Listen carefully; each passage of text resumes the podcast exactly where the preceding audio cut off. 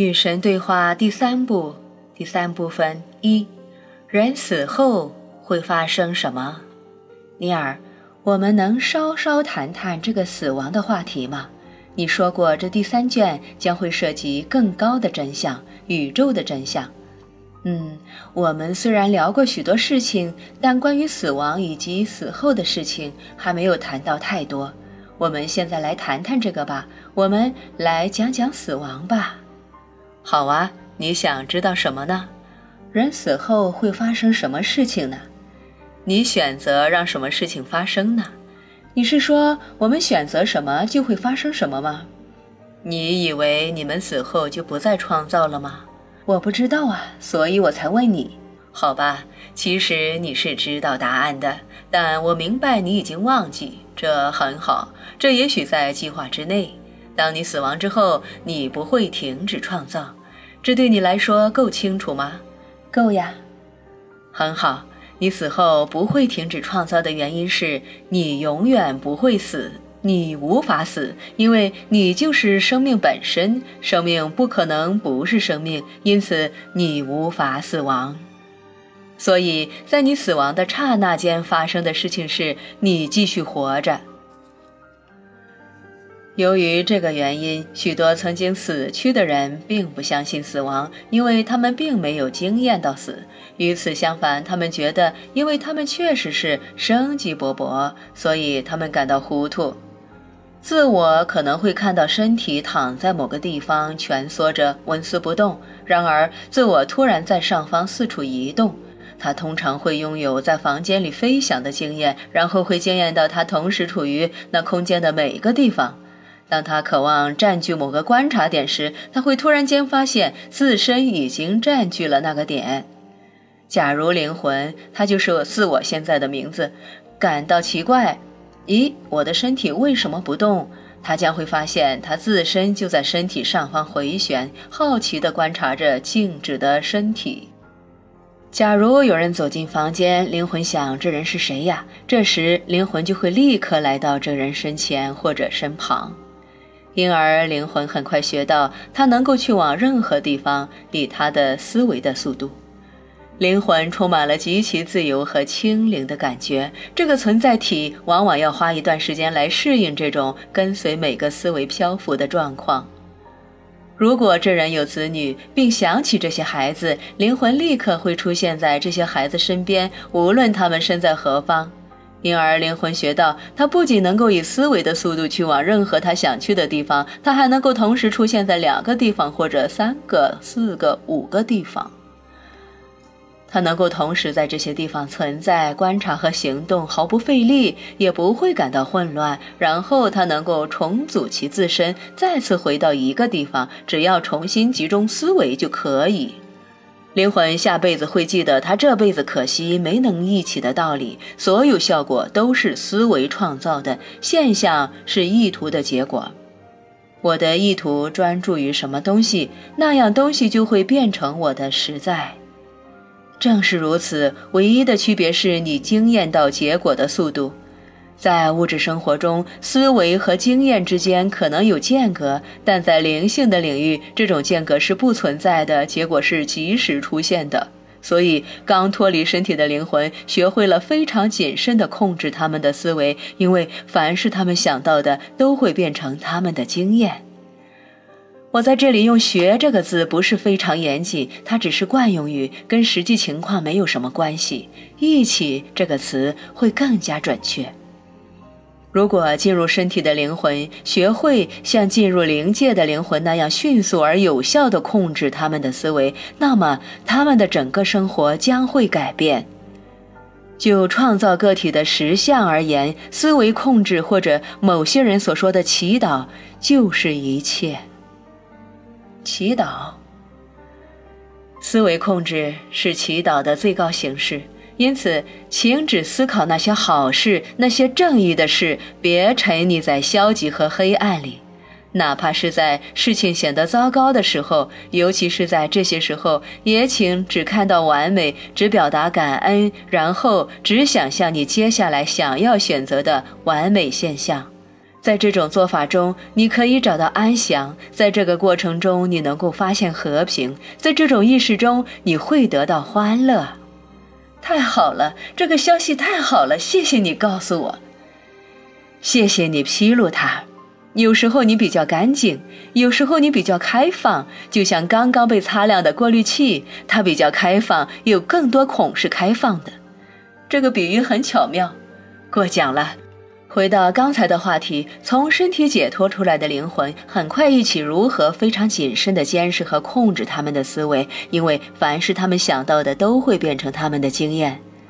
我再次重申，对于仍寄居在身体中的灵魂而言，情况也是一样的，只不过结果通常不是及时出现的。正是这种思维和造物之间的时间差，可能是几天、几个星期、几个月，甚至几年，创造了这样的幻象。事情是发生在你们身上的，不是因你们而发生的。这是一种幻象，它促使你们忘记你们是事情的起因。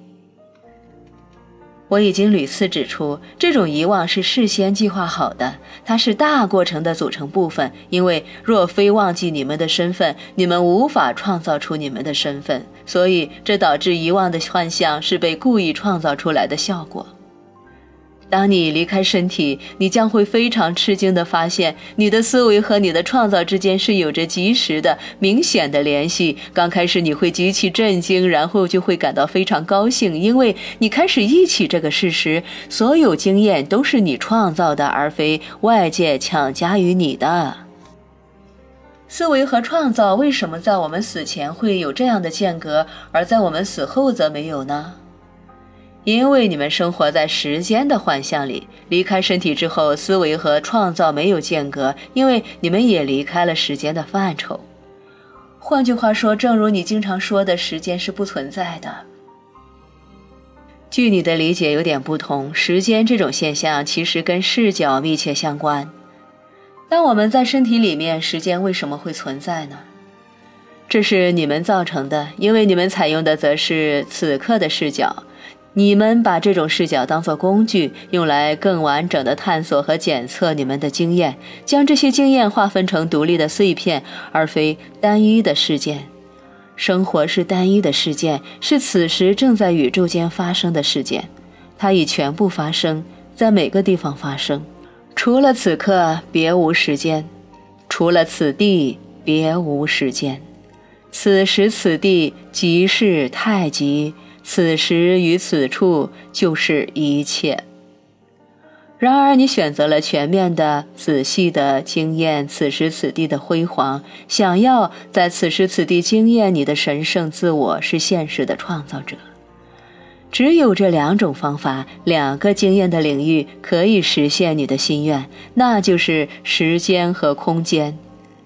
这个思维是如此美妙，乃至你们快乐的爆炸了。在这种快乐的爆炸中，空间在你的各个部分之间被创造出来，从你的这部分去往那部分所需的时间也被创造出来。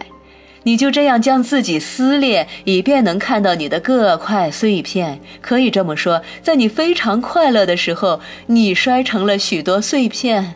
自那以后，你就不停地在拼凑那些碎片。我的生活就是这样的，我就是不停地拼凑这些碎片，想看看到底能拼成什么样。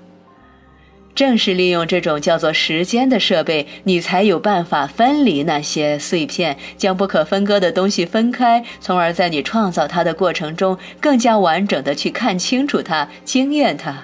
甚至当你用显微镜观察某个固体物品时，你会看到它根本不是固体，其实是上百万种形态的聚合体，许多不同的形态同时存在，从而创造出这种较大的固体形态。与此雷同的是，你把时间当作灵魂的显微镜，想想这个有关岩石的语言。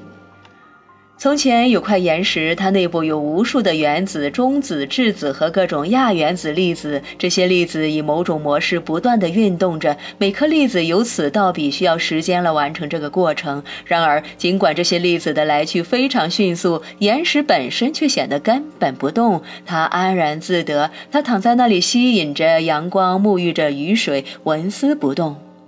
我内部是什么在动啊？岩石问。就是你呀！有个遥远的声音说：“我。”岩石回应说：“怎么会呢？不可能的呀！我根本就没有动，这是谁都能看到的。”是的，从远处看是这样。那声音表示赞同。从这里望过去，你确实显得坚固、静止，没有在动。但假如我走近，假如我在很近的距离观察实际情况，我就会看到组成你的身份的每样东西都在移动。它们在时间和空间中以某种使你成为岩石的模式运动着，其速度快得令人难以置信。所以，你就像魔法师，你既是运动着的，同时也是不动。的，可是岩石问：“既然如此，哪种才是幻象呢？岩石的浑然一体静止不动，或是其组成部分的彼此分离运动不息？”那声音回答说：“那么哪个才是幻象呢？神的浑然一体静止不动，或者其组成部分的彼此分离运动不息？”我告诉你吧。我要在这块岩石之上建造我的教堂，因为这是亘古不变的岩石，这是人类梦寐以求的永恒真相。我在此通过这个小故事向你们所有人解释它。这就是宇宙学。生命、生活是一系列细微的、速度快的、难以置信的运动，这些运动完全不影响太极一切万有的不动性和本体性。然而，如同岩石里的原子，正是这种运动在你眼前创造出静止。从我所处的位置来看，分离是不存在的，它不可能存在，因为宇宙间唯有太极，一切万有也即一切万有，并无其他东西。我就是那不动的动者。从你观察太极一切万有的有限角度来看，你看到你们是分离的、相隔的，并非不动的存在体，而是许许多多不断的运动的存在体。这两种观察都是准确的，这两种实在都是真实的。尼尔，当我死亡，我根本没有死，而只是对整个宇宙有了觉悟。明白宇宙里没有时间和空间，此时和彼刻，从前和以后。神，正是如此，你弄懂了。